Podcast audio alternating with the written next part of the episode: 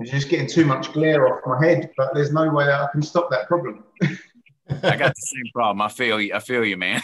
Okay, okay, we're now live on YouTube. So just quick intro, just wanted to say um, thank you, Andy Bryant, for coming on the podcast with us tonight. Um, uh, school owner at Gracie Commerce. Yes, so, sir. Yes, sir. I appreciate y'all having me on here. Yeah, no, thank you. It, uh, like we were saying a second ago, before we went live, it's just nice to talk some jiu-jitsu because we can't do any, so we might as well talk about it. Fair enough. So, all good. So, you were just saying that your school's all up and running and you're all good to go and training and everything else and it's normal? Yeah, yeah, man. We um we got we're pretty fortunate down here in Georgia. You know, we shut down for a little bit right there in in uh, March, but it was short-lived. A couple months, went to the virtual thing. Um, Uh, the students actually uh, participated very well in it. And then we did a little staged opening, brought them back in pairs. We call them pandemic, pandemic partners, kind of cording the mats off. And then uh, within a few weeks, we were back to small class sizes. And then now I'm, I'm pretty much back to normal. Um, we, of course, we stepped up our protocols of cleaning, which we, we obviously keep a, a clean place anyways, but uh, just a little more focus on the hand sanitizer, make sure that, you know, the, the, the telling the guys not to come if they're feeling under the weather, which is was normal anyways, but just reiterating it a little bit more and stuff like that. Um, we've been super fortunate. Had one one student that come down with a, a case of COVID. Uh, fortunately, he hadn't trained here in several days, and then but we had nobody else. He stayed away, uh, got a negative test, come back. He's back to train. Actually, I'm awarding him a blue belt tomorrow. So, uh, you know, we've been super super fortunate. Generally have, you know, fifteen guys together, sometimes twenty on the mat. So that's pretty good. And it seems that seems to be kind of the story of a lot of jiu-jitsu schools. I haven't heard many schools that are open that have had kind of too many cases or anything like that. So no, we like I said, we haven't really had anything that's been a big major concern. So we've been blessed at that, you know, and uh the timing wasn't best for us. You know, we actually just opened our school at the end of nineteen. So Man. Uh, you know, it is what it is. My guys stay with me, and uh, we actually uh, actually started growing again. My phone was a little stagnant for a while, but um, all of a sudden I started doing some intros here and there, and then trickling in law enforcement. I've got I had four police officers come in last week, so uh, with, with now that we're doing the STAG program, I think we're getting some more traction with that, and um, so I'm starting to see a lot more law enforcement in school. I've got a lot of law enforcement, anyways, but. Um, So, yeah, we're just seeing a lot of guys, just, you know, a lot of traction back coming back. We haven't been marketing any, um, you know, other than just a little bit on social media, simply because I haven't wanted to try to create an influx of new people. Yeah. Uh, but we're still having, you know, word of mouth and and still having growth, which is a good thing. Yeah, it's good if you can get it without having to uh, having to do too much marketing yeah. stuff on top. Then, you know, you've got that in your sort of back pocket, haven't you, for when you need to. Yeah, need to absolutely. You think it's what? What do you think it is? Do you think it's people like just excited to be able to get out and do something, and they've decided to take that opportunity whilst they can, kind of thing? Yeah, I mean, I think some of that is where people are just stir crazy, and I think you know some people probably that were interested before are now just you know a lot of guys are just over the COVID. Just to be honest with you, in, in my area, they're like ah, you know. But uh, I think that's what it is. People are just now they're getting out, and it. it always slows down right before Christmas anyways. I think that's one reason we had a couple stagnant months. I didn't really have any intros to speak, you know, just one here, one there. Um, but it's weird that it's it's picked up right here before Christmas. Normally you don't see that till after the first of the year, you know. So I think that's it. I think people are just a little stir crazy and, and ready to, to get out and do something. I think the usual seasons are all over the place at the moment. We were talking to the you know, the guy we get our equipment from yesterday, and he was mm-hmm. saying like his December is like a normal November, and he's like all, all the months all over the place. You can't, you just can't forecast it or, or compare it to anything else. Yeah. I mean, in the States, I don't, I'm not sure it's different over where you're at, but it's kind of a weird thing. I own an electrical business also. Um, that's my, my primary, you know, means of income. I've, I've owned a, it since I've ran it since two thousand seven. We've been open since nineteen sixty-one. It's a family business and we're covered up. I've got more than I can do. I don't answer my phone for half my phone calls. So we've got guys here that are just really swamped with just different facets of work. And the yeah. other side of the spectrum is people are sitting at home and there's really nothing in the middle. It's kind of strange. Yeah. Yeah. I think that's a bit similar here, right? I think so. Yeah, like I'm kind of, so I'm a personal trainer outside of the jiu-jitsu stuff, and mm-hmm. and we're swamped with people wanting personal training because they don't want to train at big gyms anymore. They don't want to, you know, so we're just, yeah, we're, me and all of the other trainers there are just, um, are just, you know, pretty busy. So yeah, which I didn't expect at all. I thought we were done, you know, I thought like jiu-jitsu, we were going to really struggle, but yeah, it's so super busy. So yeah, that's good. Uh, the, the thing about it is, I mean, it's, it's weird. It, you know, the slowdown does have its blessings that allowed us to maybe focus some, some uh, energy in other places, you know, and, and accomplish some other goals. Um, we just did a podcast with uh, Marty Josie, me and several of the other guys last week, and kind of that was the theme of it. But it's all of us kind of had the same thing. We were talking about being that we slowed down in the schools, it gave us the ability to start focusing in other places that we needed to put focus in that we generally haven't had a lot of time. So that's kind of been the running theme, I think, with a lot of the jiu-jitsu and martial arts guys in, in general. You know, it gives you the ability to to look at that other stuff, which is good, um, for sure. I think nine months might be a bit too long, though. I, I agree with that. I've done a lot of self-reflection. I'm done now. So you were saying about um, your like your intro program and stuff. If someone like walks in fresh off the street and wants to, to try the club, what's what would they expect? What's their kind of journey with that? We just throw them out there with everybody and let them beat them up. No, I'm just kidding. Uh, um, I actually get a ton of walk-ins. Um, it's kind of weird. I don't get a lot of phone calls. I'm in a, in a good spot where I get a lot of traction. So uh, we bring guys in. If, if they're interested, we do an intro with them. Um, we offer them two weeks. Uh, and what I do is um, I do a, I've got a class time set aside at Tuesdays at six, and I'll book these intros in for that time. So I might have one, or sometimes I might have three or four guys. And I bring in one or two of my other instructors to pair them up with. And I kind of just, I tell them it's a sampler class. It's going to be a lot of information that's going to come kind of quickly, especially for new people. But it's more just to get them to see how my classes are structured. Um, Randy and I run uh, the exact same curriculum. I, I actually taught at his school for several years before I opened mine. And, um, you know, we kind of structure our classes where we have like a stand-up portion. It'll be uh, some minimal striking, basic striking, either clinches, takedowns, and then uh, what we call surprise attacks. A lot of people call standing self-defense. And then the second half of class will be ground grappling. We generally try to tie it all together. So I kind of, you know, run through a class with them to let them see how that structure is more, more than anything, and just give them a few things to play with. Um, and then I generally try to get them to stay for my seven thirty class and put them into a group class that same night. So they can kind of get two classes at once. They get a little bit of, you know, tailored to them just to, to get them their feet wet. And then I put them with um, an upper belt uh, in, in the group class and whatnot, so that they can kind of get immersed into what we're doing. We give them two weeks. Um, I have an all-encompassing membership. Once you join the family, you can come to whatever I've got. You know, uh, we have a fundamentals class every night. We're open. And then um, let them check it out. We loan them a uniform. Uh, that way they don't have to buy a gi right out of the gate.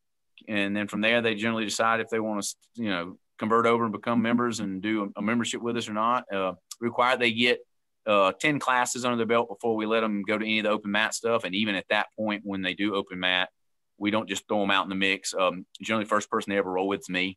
And then from there, I'll hand them off to Lindsay, my my, uh, my wife. She's a purple belt, or some of my blue belt guys that can, you know, flow with them and just not, you know, destroy their confidence right out of the gate and that kind of thing. So uh, we kind of have a progressive system to get them out on the mats and and set them up for success.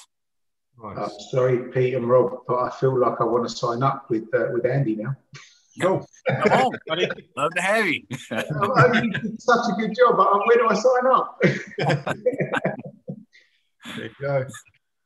So you, um, obviously the bit we didn't talk about, I should have done in my intro really, is that obviously you're a, a, a black belt under Master Sauer. I am. It's, uh, awesome. Um, so how did you, how did you start with Master Sauer? How did you kind of find him? And oh, so uh, I um, it's kind of interesting. Um, the the guy I tested with, for my black belt with, a good friend of mine is named Adam Bowen. Um, he's actually been training a couple years longer than me. I'm a small guy. Uh, I'm you know five foot six, one hundred forty pounds, Adam's a pretty big guy and whatnot. And he used to always tell me, oh, you need to try this jujitsu stuff. And I'm like, man, I am not getting on a mat with a bunch of big dudes and getting smashed. It's just, uh, I was, I, I, at the time I, I did kickboxing. My arms are about this long. Like, so it makes no sense to strike, but I was like, I'm just going to kick you in the head. You know, that was my answer. And, um, I actually started kickboxing more as a political move because the guy that I was doing a lot of work for at the time, his family was kickboxing there. So I was like, I'm going to go rub elbows with this guy, you know, and actually started liking martial arts, you know. So uh, my instructor, he was also a Japanese jiu-jitsu guy. And uh, I, I did kickboxing with him for about two years. Uh, his wife come down with a bad case of breast cancer. And so he had to give up his class. And Um, the last week I was there, he told me, he said, hey, Andy, you would probably join, enjoy jujitsu. You should try it. And I was like, eh, you know, so, uh, the class ended and Adam, he just stayed on me about coming to Randy's school. He trained at Randy's school. And I was like, all right, fine. So I showed up and, uh, took a class. Remember going, oh my Lord, I will never, ever, ever figure all this out. This is like quantum physics, you know, and, um, joined, joined, come back, me and Randy become good friends. Um, and there we just took off. You know, I spent a decade in his school. So when I ju- first joined his school, we were, um, we were, uh, uh, affiliated under Eddie Camden. He's another one of Pedro's black belts, yeah. um, out of Atlanta. And Randy was traveling back and forth to Eddie's place, uh, a good bit, at least once a week, sometimes twice a week, doing privates. You know, uh, Randy was a, was a blue belt at the time. Um, he'd, uh, obtained his blue belt from Hoist when he was in special forces. And, uh, He, he had a blue belt for quite a long time because, you know, while he was in the military, he didn't really have a place to obtain rank because he never stayed in one place very long. So after he opened his school, um, he found Eddie and uh, and started training with Eddie. So uh, he would go up, do his privates, come back. We would work through all the material, and then we would go up, see Eddie for testing and seminars and, you know, do do stuff with him that way and whatnot. And uh, eventually Eddie swapped over to uh, Gracie University. Uh, he's a, I think he's a level four C T C now. Wow. And, um, I actually, I obtained my blue and my purple belt from Eddie. So my lineage has always been under professor. Um, time come where, you know, we, we started just looking at, at how, what associations we w- wanted to come under, um, you know, whether we were going to be, become a C T C as well. Randy looked at the Hoist's association too, because, you know, he got his blue belt from Hoist and worked with him in S F. And then, you know, we just kept coming back to Master Sauer. That was our lineage anyways. And we got introduced to um, uh, Alan Baker, and it was the it was the perfect fit for us. It was just a really good opportunity. Alan has been a phenomenal mentor. Um, when I when we joined the association, I was a, a three-stripe purple belt, I believe. Alan scooped us in and told us exactly, hey, this is what you need to do. This is this is the path. We had thousands of hours on the mat already, you know, um, uh, under Eddie, and. Um, We just needed some guidance, you know, once we come in, and Alan did it. Um, I tested for my brown belt under Alan. Uh, of course, I met I met Master. Master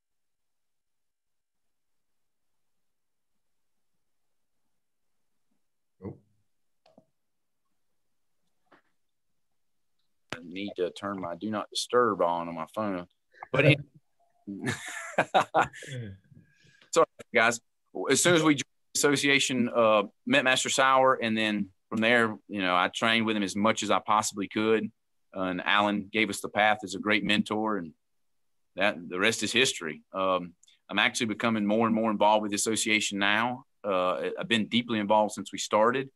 Uh, anytime I get a chance, if, if professors within driving distance, I go and whatnot. And now I'm working a good bit with Mark, uh, helping him on the instructor side of things, the instructor programs and, and all that stuff. We're trying to develop a lot of new stuff now coming out in twenty twenty-one. Mm. So how long how long have you been training jiu-jitsu? Uh, let's see, thirteen years, I believe. Yeah, yeah. Uh, I was a mat rat when I when I started with Randy. Uh, there was a I can't remember the exact number, but there was a time where I hit like almost three hundred consecutive classes in his school. I never missed a class. I was always there, you know. So. Uh, I don't have any idea how many hours I actually have on the mat. We didn't really keep up with it very good in the, in the beginning, you know, but uh, so yeah. Where did that come from, Andy? What, why did you not want to miss a class? You know, what was the drive? Um, I am a very goal-oriented person. When I make my mind up, I'm going to do something, I'm going to do it. Uh, I knew the minute I walked in or, or walked out of Randy's school for the first time, I said, well, I'm going to get my black belt, period. End of discussion. You know, there there was none of this, uh, you know, I'll, I'll do a year. I mean, that's, I, that's just how I am. Once I put my mind to something, I'm in there for the long haul. So got the black belt, and then, you know, that's what led me down the path to the school. Um, I'm kind of overachiever a little bit. You know, after I got my black belt, I'd already been teaching for Randy for up at his school for like six years. And so I was like, ah, this is cool. I woke up one morning and told Lindsay, I said, let's open a school. And I thought she thought was going to think I was crazy, but she jumped on board. So last, you know, last year we ripped into a place, opened a school. And then now I'm like, all right, now I got a school, got my team built. I think I want to get more involved with the association, you know? So one thing leads to another. That's brilliant. Nice.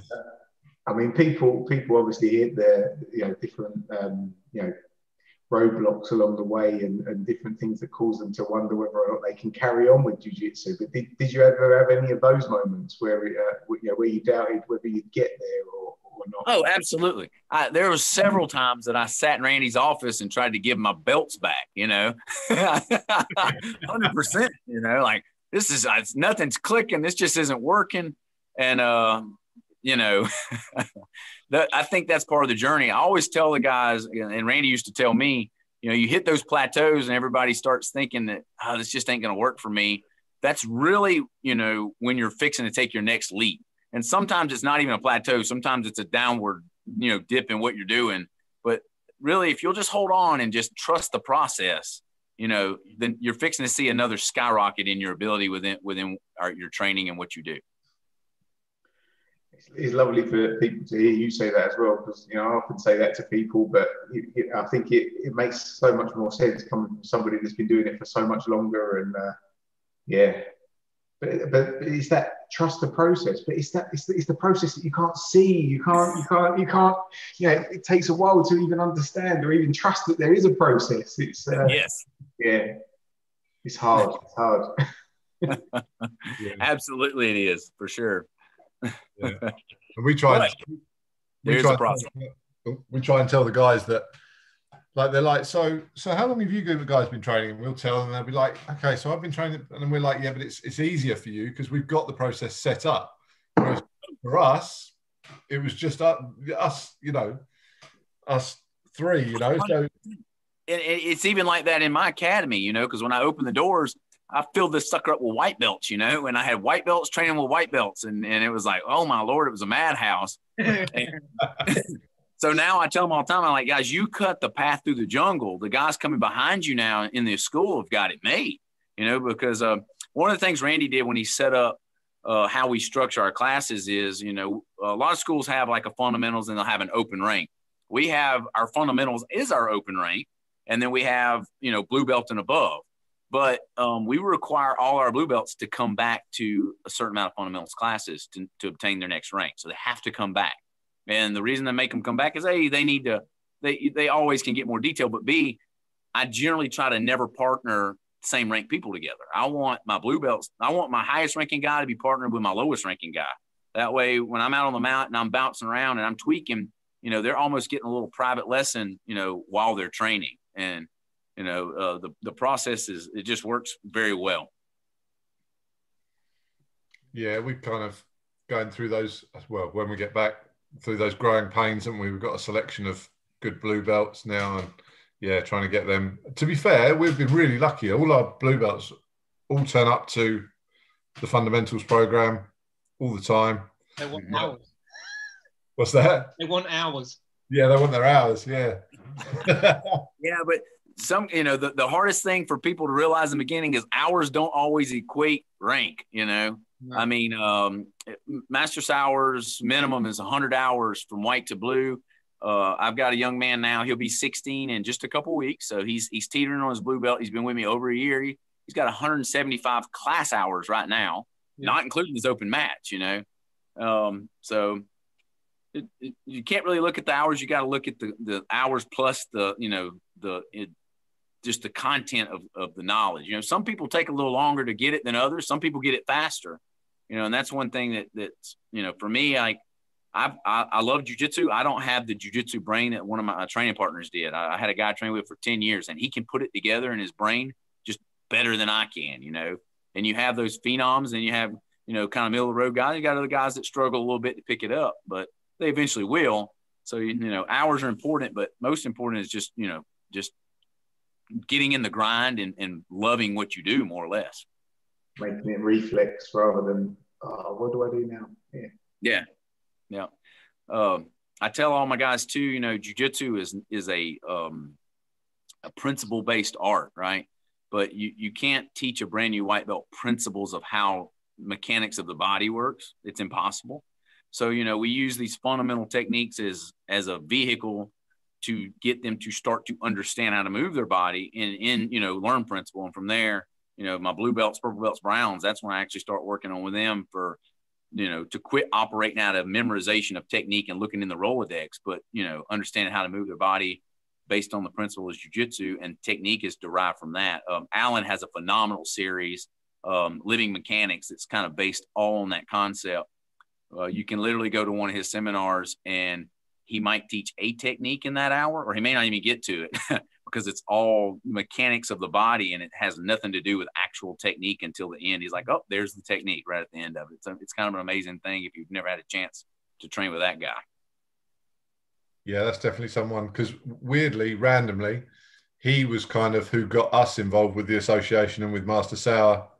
Nice. Way back when, because he was doing, he was doing the, Rob might will correct me if I get it wrong, he was doing the training with the Masters seminar mm-hmm. a long time ago, like, like eight years, nine years ago. And the guy we used to teach for, um, when we were teaching like other arts for him, kickboxing and Thai boxing, um, mm-hmm. we said we'd like jiu-jitsu, and, you know, in the school, and we'd like to train jiu-jitsu. And so he was, when he was out there, he spoke to Alan Baker, and it was Alan who then put him on to Master Sauer, which wow. is why we then ended up with the association. Alan's a, Alan's a hidden gem in our association, because Alan, he's um, he doesn't put himself out there in the front very much. He works very much in the background, and he pushes other people out to the front, you know, because, uh, you know, he's, he's not a guy that looks for a spotlight. He's a, a true martial artist in the sense. So he's kind of like a, a little hidden gem in the association that I think sometimes people don't realize just what that man knows, and just, you know, how uh, decorated of a martial artist is. He's got more like twenty black belts, I think, from the who's who of all these arts. You know, he's a, he's a, a like a, a Jason Bourne in real life. Yeah. Yeah. He keeps cropping up every now and again with uh, conversations with people. And yeah. Yeah. Very. You, you should try to get him on your podcast and pick his brain a little bit. He's got some stuff in the works right now. Um, his Warriors Path Mastermind Group. I'm going to be a part of that with him. Uh, we're having our first session uh, in January this year, and it's uh, it's you know, it's it's um, he, it's kind of hard to explain, but basically, you know, the gist of it is all the lessons he's learned through the martial arts lifestyle, and taking that and helping people become success, successful in whatever it is they want to be in, you know, um, from those life lessons, because he's got a lot of them. So um, that's something he's fixing to roll out, you know, relatively soon, hopefully next year. And something we're working on um, that that's kind of the next phase uh, for me in business, for sure. You know, I'm looking forward to it. Um, I, I, like I said, I have a successful electrical business, but the martial arts world's a different business. So, you know, I'm looking forward to getting his insight on all that stuff and what he's learned to, to help grow what we're doing here. What do you think, uh, like jumping back a little bit almost, you were saying about obviously the mechanics and everything like that, and get, and teaching that once people have got past that kind of white belt stage and they can learn it and absorb it.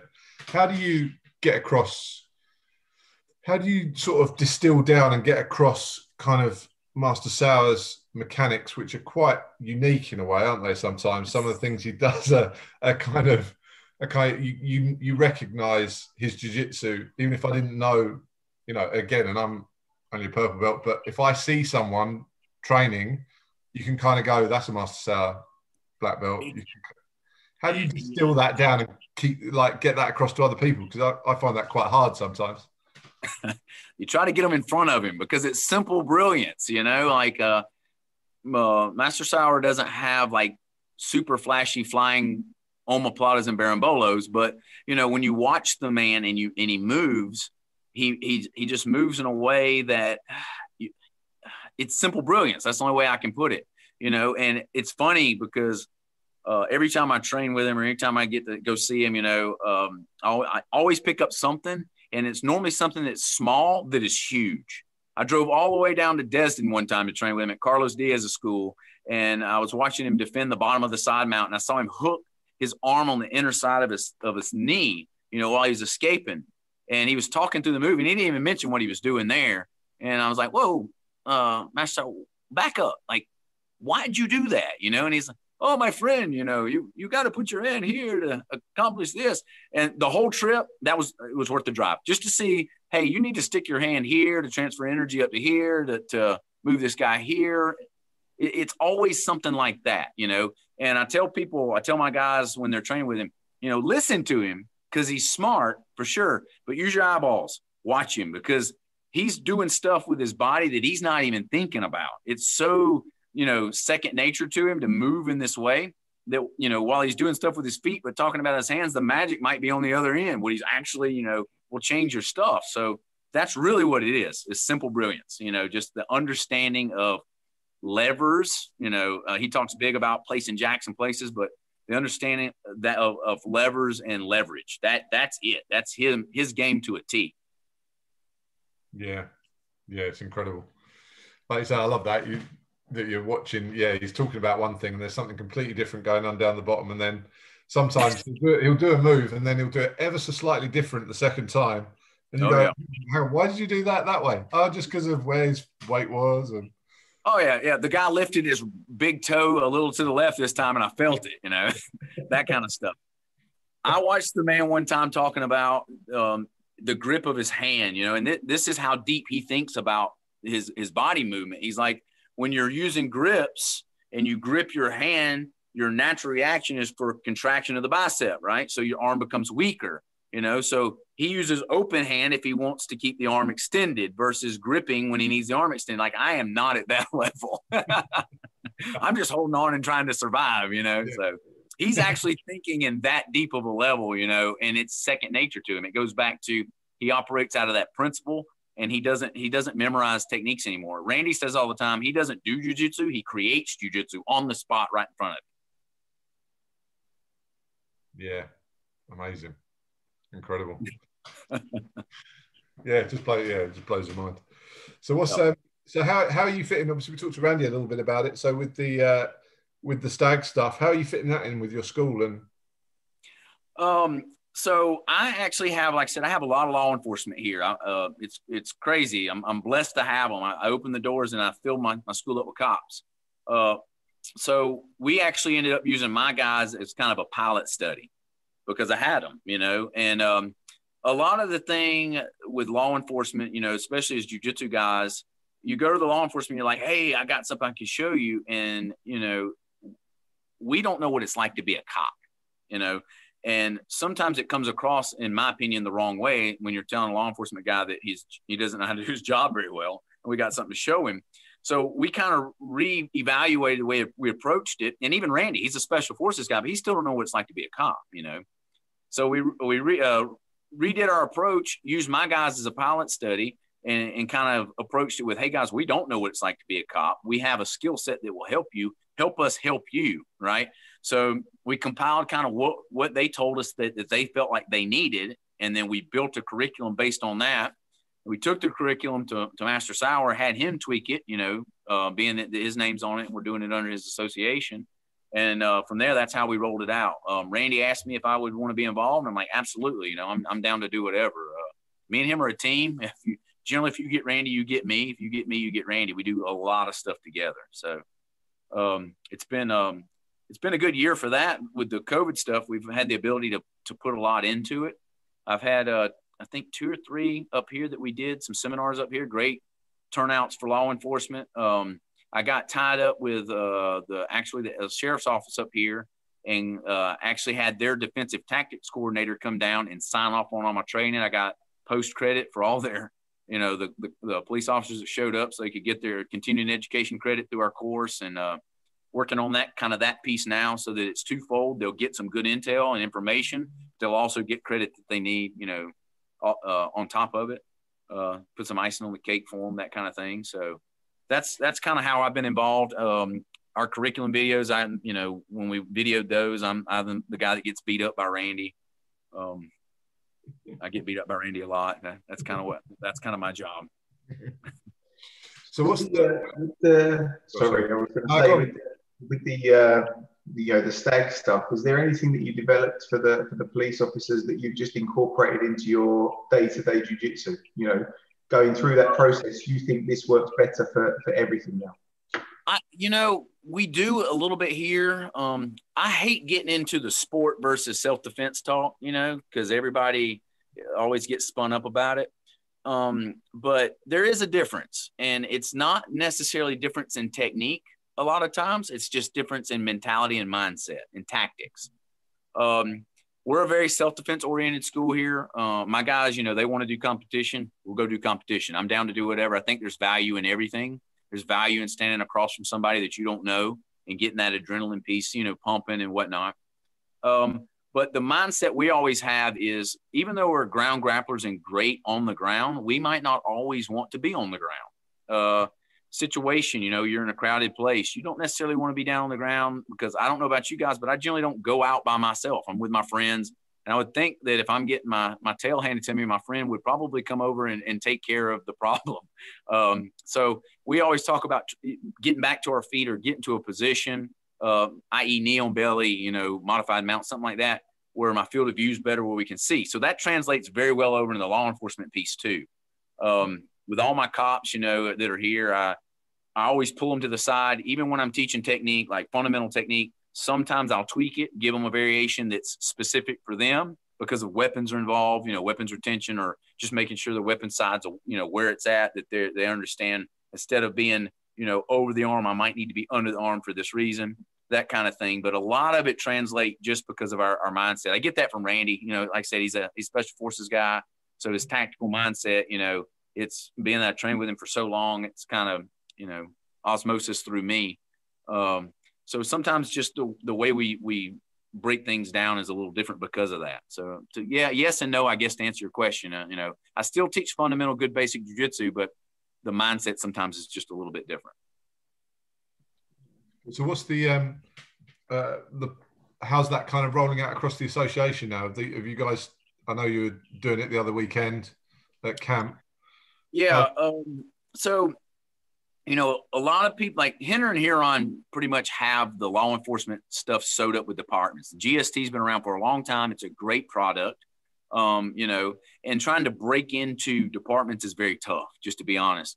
So uh, it's something we're interested in. You know, we definitely want to do some stuff with departments specific, but it, the better avenue right now is to try to put together a, a curriculum that we can um, work with our association affiliates with, and then they can do the same model we're doing. Like, you know, they do their qu- quarterly thing, and then it's easier to, to for a local person to build some rapport with a, a local department and get in there with their guys than it is for an association like us to try to build rapport with a local department. Is it, you know, it's, it's tough to do.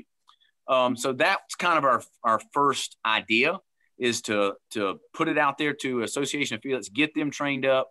Um, we have, you know, an option where you can get certified to teach uh, the LEAD course, which is part of STAG. STAG is overall encompassing. It's Sauer Tactical Advisory Group. It's going to be many legs before it's over. There'll be a military section, law enforcement, and civilian. Uh, we're focused on law enforcement now. And then the first program under the law enforcement leg is LEAD, which is Law Enforcement Aggression and De-escalation. So we'll get you certified in that course. And what that course is, is a four hour, uh, takes about a, uh, it's a ten hour course to certify you in a four hour course.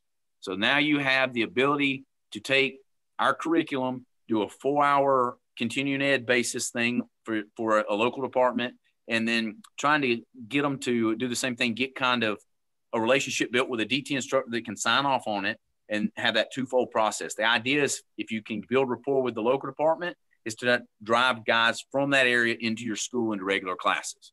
So that's kind of w- what we're working on now. And um, our certification's ten hours long. It's about six hours of working on technique, and then about four hours on pre- uh, presentation. Because um, remember, the mindset's a little different. We get jiu-jitsu guys that, you know, are always on the ground, want to be on the ground. We got to kind of retrain their thinking for this specific, you know, uh, thing we're trying to do. So that's kind of what we're going to, we're doing now. And then, you know, eventually we want to like try to take it out of that and, and go straight into departments. We have um, uh, Chad Pittman. He's one of our, our guys in the association. I don't know if you know Chad. Yep. He's an O G with, with Pedro. Um, he's, I think he's a three stripe black belt. And um, currently he's a, he travels around for the, for the military, and they, they pay him to go in and train law enforcement. So, you know, we might have an end to work with Chad on some of that stuff in the future once we develop this on out a little bit more. But right now our focus is, is association specific, you know, affiliation uh, affiliates. So are you running them, are they sort of running through camps and things like that? The, uh, the accreditation for the association guys to get trained in that? And yeah, we've got one coming up in, in mid-April. We're working on it now. Um, our spring camp this year is going to be in Atlanta, um, at Allen School, actually. Uh, date should be released, I think, right after the first of the year. I think he's, him and Mark Kukrow are, are nailing all that down as we speak. Me and Randy are going to be doing a, a stag session there. On, I think it's on a Thursday, and then uh, and whatnot. So that's kind of our first thing. And we'll, we're, we're always willing to go somewhere. If somebody wanted to bring us in, you know, me and Randy will travel. Other options, people can come to us. Either way, you know, we're, we're pretty open to, to whatever. Uh, it, obviously, the camps is the easiest place to do it because we're going to have the most people that are, are, you know, coming together at once. Um, but, you know, we don't want to get too many people at one time any, anyways, because that, you know, is a little detrimental to what we're trying to do. We try to keep it smaller, fifteen, twenty guys the most would be what we would want, maybe thirty. But, you know, uh, I think we had, I think we had ten or twelve up at, in Herndon, and it was actually a really good number. Cool. Sounds good. Sounds good. If ever we get to do jiu-jitsu again, that'd be good to do. And you said you, you were doing some stuff with the instructor training as well. For yeah. Um, so we had Professor come um, to Georgia. He was our, we were actually his first seminar out of the quarantine lockdown stuff here in the States. And, um, I, you know, I've spent a, a lot of time with Professor in seminars and, and training and follow him around, but I didn't really know him on a personal level, you know? And so it was kind of important to me after the school, I, I wanted him to come to my school and, um, and, you know, train with the guys here. And I also wanted to, to, to be able to spend some time with him outside the school. Um, my wife, she had, she bought us a lake house a couple of years ago. And so I invited him down for an extended weekend and invited uh, Miss Ann, his wife, to come as well. So we got to spend some time with him at the lake off the mat, you know, and, and chit-chatting and talking and whatnot. And um, me and Randy had some ideas that w I, we thought would benefit the association. And uh, he put me in touch with Mark Kukrow. I remember I was driving him back to the airport, and he's like, "Oh, you need to call Mark." I'm like, "All right, I'll call him," you know. So literally I was on the phone with Mark. Like, I was waving Professor bye to get on the plane. I'm calling Mark, you know. And um, since then, I, I have been back and forth to Charlotte a good bit. I talked to Mark a, a lot, um, working with him on the instructor piece. Uh, I uh, went up with him. He did one in Charlotte uh, last month or the month before. We went up, observed it, watched with him, and uh, helped a little bit here and there. And then we come back and started tweaking on it with him, uh, putting some ideas. Randy has a ten-week instructor course that we do internally. So we took some of that stuff out and um, sent it over to Mark to look at, see if he would be interested in implementing it. And he, he was uh, open to it. And uh, I actually wrote up an, some of the practical exercises that we're going to be using in the next one and submitted it to him. And he tweaked it out and putting it in there. So uh, I'm interested in doing that piece. Um, very, very interested in that, actually. And I'm, I'm also interested in uh, helping guys, especially non-black belt schools. Uh, I got a big place in my heart for it. I, I oversee the guys down in Chattanooga. I started taking care of them about six months ago, just promoted one of them to brown belt, or Alan did. I took, uh, Alan went down there for a seminar, and so I had him come up, got him ready, and, and had him test him and promote one of them to brown belt. And I, I like doing that mentor piece. I'm, I'm a, a people person, so I, I like to talk and like to communicate back and forth. So I've got a lot of interest in that as well. That's cool. Yeah. It's good. It's good to have that sort of training around and get that going. That'll be exciting. It sounds like it's, from what we've heard, obviously we've spoken to, we've spoken to Randy. We spoke to him the other night just about the association and stuff. So it sounds exciting for twenty twenty-one and all the new stuff that's coming in and everyone on board doing loads of stuff to, to make it better, you know? Yeah, we're we're wanting to implement some more business stuff too. You know, that's what we found is uh, uh we we had the call list split up. Hannah's calling most of the guys, and uh, I took a few, and Randy took a few just to get a little bit off of her plate. But uh, uh, that's what we found. Is a lot of, a lot of guys are just wanting some some business advice too. And we've got there's we we've got some phenomenal jiu-jitsu guys in the, in the association. We got some phenomenal business guys too. You know, and so. Trying to just tap some of those other resources within our, our, our pool and, you know, help as many people as we can help to grow, you know, the, the association. But more importantly, I think we need to grow it from within. Um, it'd be nice to get bigger. We've got one hundred, I think one hundred fifty-eight schools now, but, you know, I, I want to see everybody in that's already a piece of what we have grow together and uh, just make it better. And then from there, we'll, you know, we'll grow, you know, outside of it as well. But I think the focus right now is to just help everybody within become better business people and, uh, and whatnot. So trying to, that's a, a big part of what we're trying to do now is just up the communication and, uh, try to tighten, tighten the web a little bit. Cool. Nice. So with the, have you got kids program at your place and what's that like? Have you got, I don't actually. Um, I've never really taught kids a lot, to be honest. I've, I've always done adults. Uh, we we were going to launch a kids program last year. We were, you know, most most of the guys would say, "Oh, you need to launch it in August where it'll explode." I'm going, "Oh no, I need to launch it in this in the summer where I can get just a trickle, you know, so I can get get this under me." But um, I've got a, a a guy that that's my right hand man that runs my front desk and whatnot. I've known him for twenty plus years. Great, great guy. Um, he loves kids. He's got grown youngins and grand youngins. Uh, he also trained with Eddie back in the day, some with us, or, you know, got, uh, got his blue belt from Eddie, and he had a little bit of a hiatus through jiu-jitsu, but he's back. He's on the mat, uh, behind the front desk with me every night. Uh, so he's actually going to head up my kids program. Uh, with Corona, we decided to wait, obviously. And then he actually had to have back surgery. So he's had it and he's on the recovery now. And once he is back to where he can get out on the mat, we're going to launch. Sometime after the first of the year, maybe the spring, it, it, it's coming. But currently, we, you know, we're just an adult school. Yeah, you're right. That's the risk. It could go crazy. You could have hundreds of kids wanting to enroll. And... Well, you know, I, there's no way I, I can be here by three o'clock, you know, four days a week to run it because I got I got to maintain the electrical business right now. Uh, my goal is to, you know, get more into jiu-jitsu and more involved with the association and slow my electrical business down. Anyways, my dad, he's he's probably two years from retiring, and when he hangs it up, I'm not going to hang it up, but I'm gonna I'm gonna I'm gonna cut way back on that and uh and whatnot and put my focus over here. So I yeah, I, if I had you know one hundred kids show up all of a sudden and I had to be here every day at three o'clock, it'd be a it'd be a bad thing. yeah, yeah, it's pretty crazy. We yeah. we were the same though. We didn't we didn't have a kids program. Did we for the first what four years? Three, I think. We had the kids thing for two years, pretty much now. Yeah, we had. Yeah, true. Yeah. Really. Yeah. When y'all when y'all were open, what is your percentages kids versus adults now that you have a kids program? Before COVID or right now? Before COVID.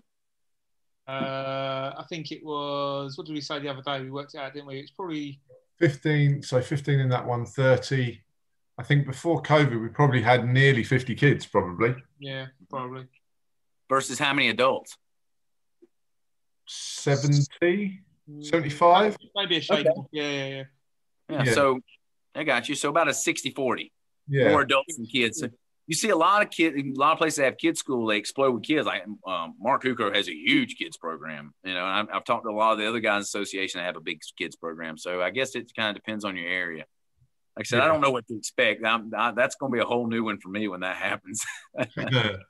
Yeah, we did a bit of a on. So we already have one in one area. It's because we kind of split over a couple of areas, and mm-hmm. they're quite close together. But we had one in one area, and that was quite busy.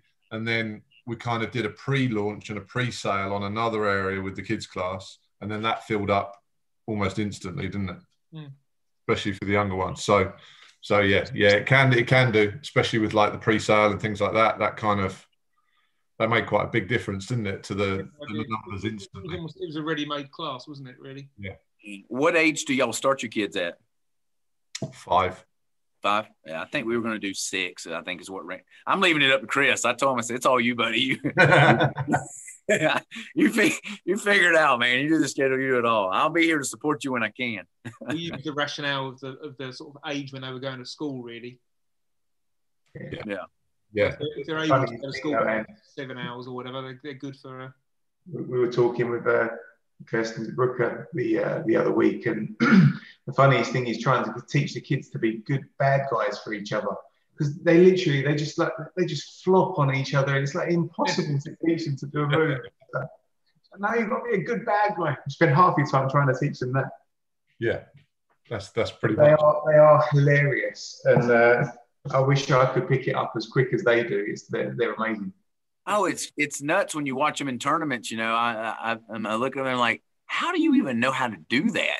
You know, their and their mechanics will be just spot on too. You know, it's crazy. Because they're like sponges. Yeah, they're not broken like us, Andy. That's the difference. That's true. Uh, I call this this week we did today, I call it turned up test week, you know, because when we roll, like I put the guy, especially if you're testing for a belt, I put him through the ringer. And I always come in feeling pretty good on Mondays, but by Thursday, I'm, woo, I'm dragging Thursday morning, you know, coming down the hall, walking like I'm ninety. And Lindsay's like, what is wrong with you? I'm like, girl, my back is killing me. You have no idea. Why is it always Thursday? I'm always exhausted by it's Thursday. Thursday. It's Thursday. Oh. Then Friday, I'm kind of like, okay, I feel okay again now. But Thursday, the end of Thursday night, we're oh, dead. Both of us look at each other, staring into the distance. Absolutely. Everyone, everybody wants a piece. That's what it is. Yeah, yeah. And it's Thursday night. Everyone wants to come after us. Yeah. Yep. Yep. Well, the darker your belt gets, the worse that's going to get too. I promise you that. Making notes. Get Pete on a Thursday. Get Pete on a Thursday. Yeah, get me on a Thursday. I'll just lie down, and you can just come and get me. I'll just, I just. I got some on Thursday. I got some big brutes here too. Like I'm a small guy, like I said, and I got some guys here at three hundred pounds. So you know, on test week, they want to kill me just as much. Oh dear, yeah, it's fun. So Andy, yep. Random question for you, but what's on the Christmas list? What's that? What's on the Christmas list? What did you write to Santa for? Man, you know what? I, I I don't really need anything right now. It's, Lindsay asked me the same thing, and I'm like, babe, I'm good. I, I, I don't really need anything. Let's, let's just get together and eat dinner or something, you know. But uh, I don't really need anything. I don't really have anything on my Christmas list. She hates that because now she's she's out shopping for me without any idea. I bought her a sink, so she said she wanted it. Everything including the kitchen sink. Yeah. Yeah. I'm like, you sure you want a sink? Are you setting me up? The problem is though, you'll get that and you'll get the sink and she'll love the sink, but then when she explains it to her friends later on, they'll be like, oh, what? I'm just like, you have just this terrible husband. Yeah. Even if she says, no, no, it's what I wanted, they'll still be like, really? Exactly. My mama said I better get something else. Yeah, yeah. I won't divulge what I've got because, yeah, my girlfriend's probably around, so I'll keep that one quiet. Oh dear. What's what do you think's your kind of? So when you're when guys jumping back again to mechanics and stuff, what do you think is your best methods for getting mechanics across to your guys? How do you kind of? I don't know, is there an example of a, putting you on the spot, is there an example of something where there's a mechanic that always comes up that you talk to them a lot about, like the crosses techniques, or is there like a way, you've got a way of explaining it? Yeah, um, you know, the for me, and, and I, I still shamelessly, but I always give credit where credit is due, I'm going back to Alan, some of the, the best places to teach mechanics is bottom of the side mount. Um, his li living mechanic stuff he teaches, he generally starts there because A, it's a place everybody ends up. It's a place everybody hates. And it's a place where if your mechanics are solid, you can survive. So um, I, I generally teach from there and I focus heavily on um, anchors and posts, anchors and wedges. And generally when I, I talk to guys, you know, about mechanics, um, I try to always relate back to those couple things, you know, top side, arm under the head, boom, there's your anchor. Right? Eliminate the anchor, eliminate part of the problem. You know, I'm one hundred forty pounds without the anchor. I'm one hundred forty pounds. Camp my body, put the anchor in. I'm now two hundred forty pounds, you know? So, um, I always try to reiterate that, you know, I always try to give demonstrations of, um, uh, with good mechanics, how it will work. with bad mechanics, how it doesn't work. And I'll, uh, generally I explain on the biggest guy I got against the wall, you know, because I'm, I'm, I'm small. So if I can make it work against him, you know, generally some guys will see kind of what I'm doing, you know, or, or, and take note to, to what I'm doing. So it runs back to a lot of the same principles. And like I said, that all, it's all passed down from Master Sauer, but you know, Um, I have no ability to defeat people with strength. My attribute speed, I'm pretty fast, but definitely not strength and size. Um, so it goes back to mechanics. It, I, the only way I can survive is mechanics. That's it. If it's, if it is not mechanically sound, I will die. You know, I'll, I'll, they'll get me, they'll tap me. It's just, it is what it is. So, you know, um, you find that, being, I was going to say, being smaller. Sorry, Andy. Sorry, Andy. Carry on. No worries. No, I was going to say, um, do you find that being smaller, that you know, like when you talk about and when you show and when you demonstrate those mechanics, that it, it's kind of more credible because you are the small guy doing it to the big guy. Um, what do you think about, you know, like the bigger instructors? Because there's always that element, I'm sure, for those guys where people just say, "Yeah, but it's only working because you're big," or you know, do, do you yeah. find you get less questioned because you're smaller, or, or not? Um.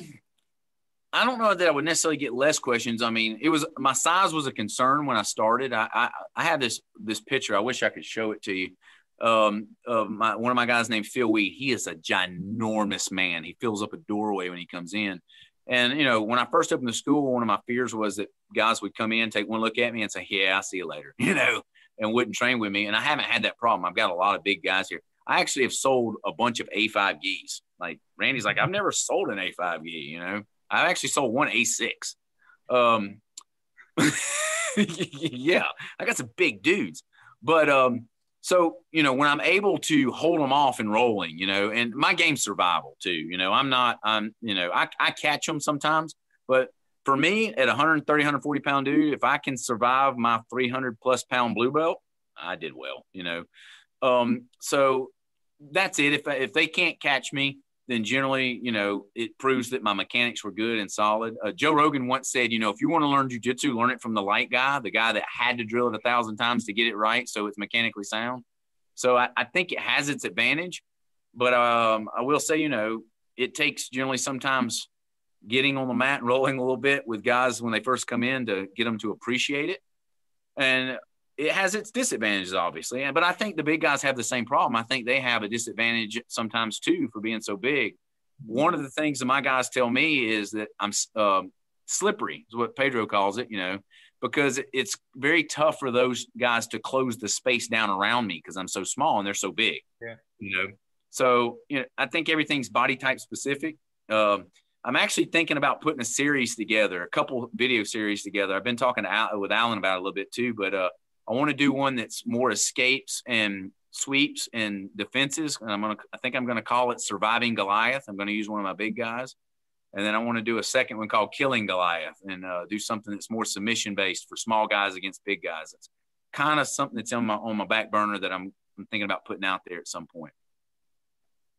That's interesting. You're saying about um, like surviving as well with the, like you were saying, like if you can survive rolling with one of those big guys on top, even if it's like a, even if it's like a blue belt or a purple belt, and you can survive that, that's that's good. A lot of people would feel bad saying that. They want to, you know, they think, oh, I've got to beat him if I'm if I'm the higher grade and things like that. So it's cool for our guys to hear that. I have zero qualms getting tapped by any of my guys. I don't I don't have an ego about it. I don't care. I I, I the day they tap me is a happy day for me. I did my job. I taught them something. They caught me. I made a mistake. They submit me. Good. No problemo.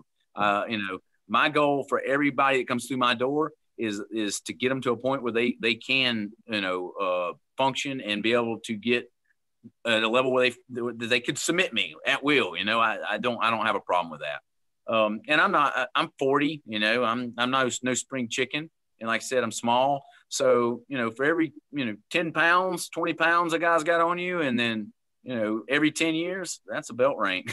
I mean, uh, it matters. It really matters. So my game has been defensive built out of the gate.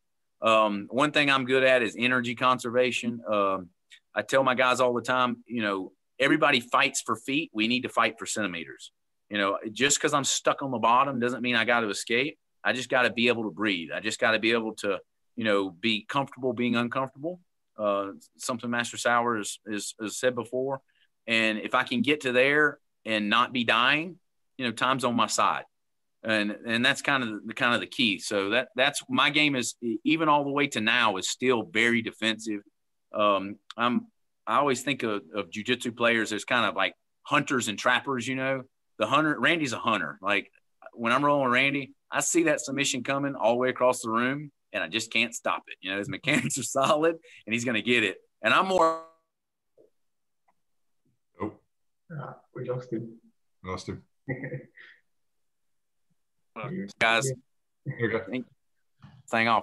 Uh, when I catch you, um, it, it you didn't see it. So, uh, and I think that comes from my defensive game, where I, you know, I worry about defense more than anything. And then when I see something open up, I'll take it and and run with it. And if I don't, and I can roll and do the whole the whole roll and not get submitted, fine. We don't run a time clock here too. Sometimes I may let the guys go thirty minutes and never stop them. So. Uh, Eddie Camden once told me the number one rule in jiu-jitsu is never get tired, because you never know how long the fight's going to be. So you should have good mechanics, not work or not work off your attributes, and be able to fight as long as it takes. I like that. Yeah. So I'm I'm I'm a defensive jiu-jitsu. I just I just want to get better at, at not getting submitted. So uh, you know, just. The longer the rolls, the better. You know, the, the more frustrating I am for everybody else, the better. Very I think I'd, I'd get along a lot, along well with you, Andy. I think, although our rolls together might be really boring if it's just both laying there trying to survive, you know, next to each other. Well, somebody's got to do something eventually, you know. Yeah, someone will turn a light off and go home.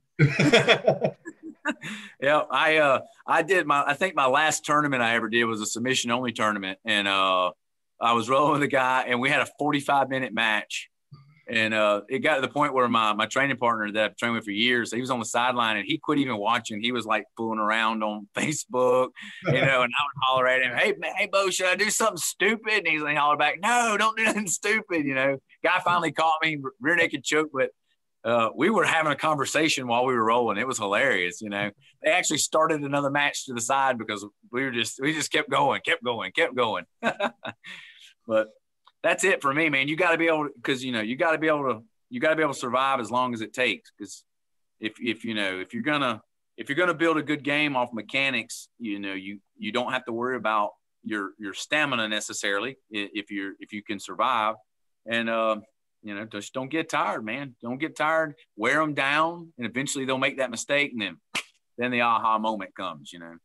So that's kind of my game. Do you think your do you think your guys pick that up, or do you kind of talk to them about kind of those different styles? You got that survival, and then you got the guys that are hunting. And um, we actually, yeah, we talk about it some. You know, uh, I, I talk jiu-jitsu with my guys all the time. It's that most of them come in thirty minutes early and sit out on the mat. And we run our mouths. Uh, but you know, I, I've got some that are hunters here. You know, that they they're going after it. You know, they they know they know what they want, and they're looking, they're steadily looking for it. So, and I think. I think people just got to develop their own game. You know, I, I reference, I'm obviously I'm in construction. So I reference building a house a lot. You know, the foundation is all the same. You know, we lay the foundation the same, but everybody's house looks different. You know, you build the house however you want it on top of it. So it's not up to me to tell you how your game should be, or if it's right or wrong, you know, and uh, you build it, build it based on, on your style and what's comfortable to you. The one thing I do push to the guys all the time is to uh, not, rely on their attributes. You know, I, I tell my big guys that come in, you know, uh, you're strong, you got big muscles, take that, put it in your back pocket, forget about it. You know, learn mechanics. If you build your game on mechanics, you can train into your nineties like Grandmaster Helio Gracie did. If you build your game on attributes, you're going to be done in ten years. You can take them, those attributes out in real life and inject them into the fight whenever you want to. That's the nitrous oxide button on the car. You know, the car don't run on nitrous, it runs on, on fuel. Right. And we drop nitrous in it when we need to. In here, in the lab, we don't need it.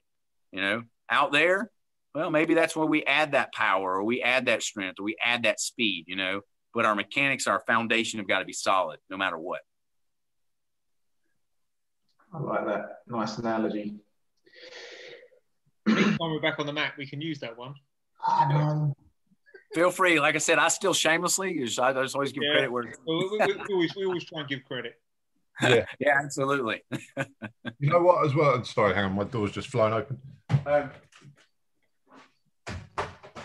that's like fundamental across the association, like everybody we've spoken to, you know, there's not, on and off camera, there's not one person that doesn't, you know, that isn't really good at giving credit as to where they got everything from, where they learnt it, where they saw it.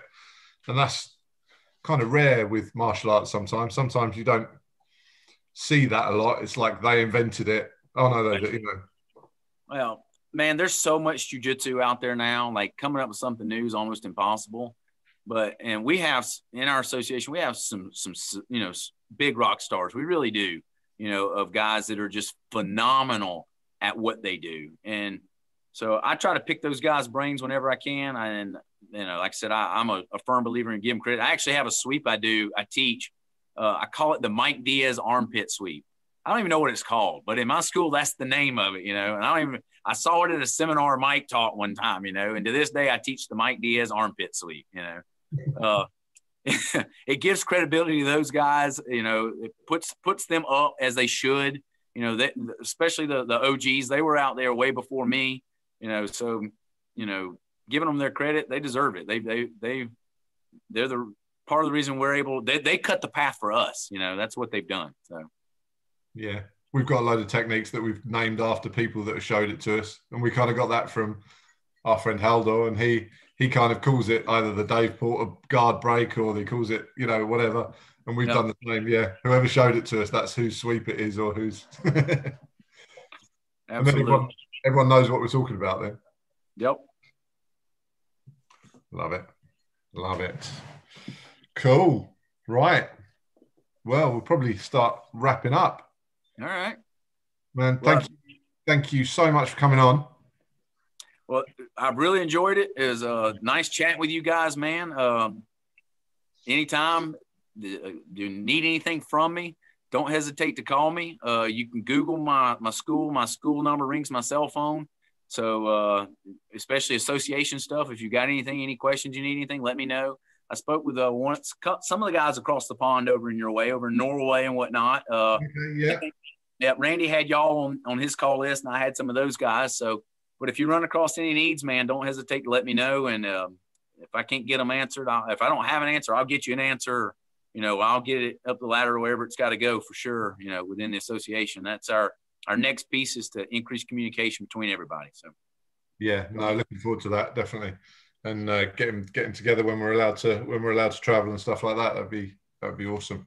Yep. Um, is there anything you want to kind of promote? Promote your school and talk about where people can find the school. And yeah, uh, so uh, the school is Gracie Jiu Jitsu Commerce. We're in Commerce, Georgia, which is uh, kind of the, the northeast side of Georgia.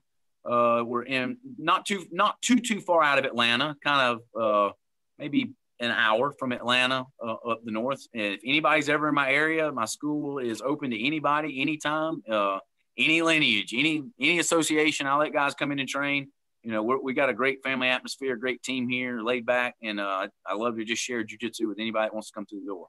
Hopefully you guys can cross the pond sometime. I get to see you. I need to cross the pond and come to y'all whenever all this stuff's over.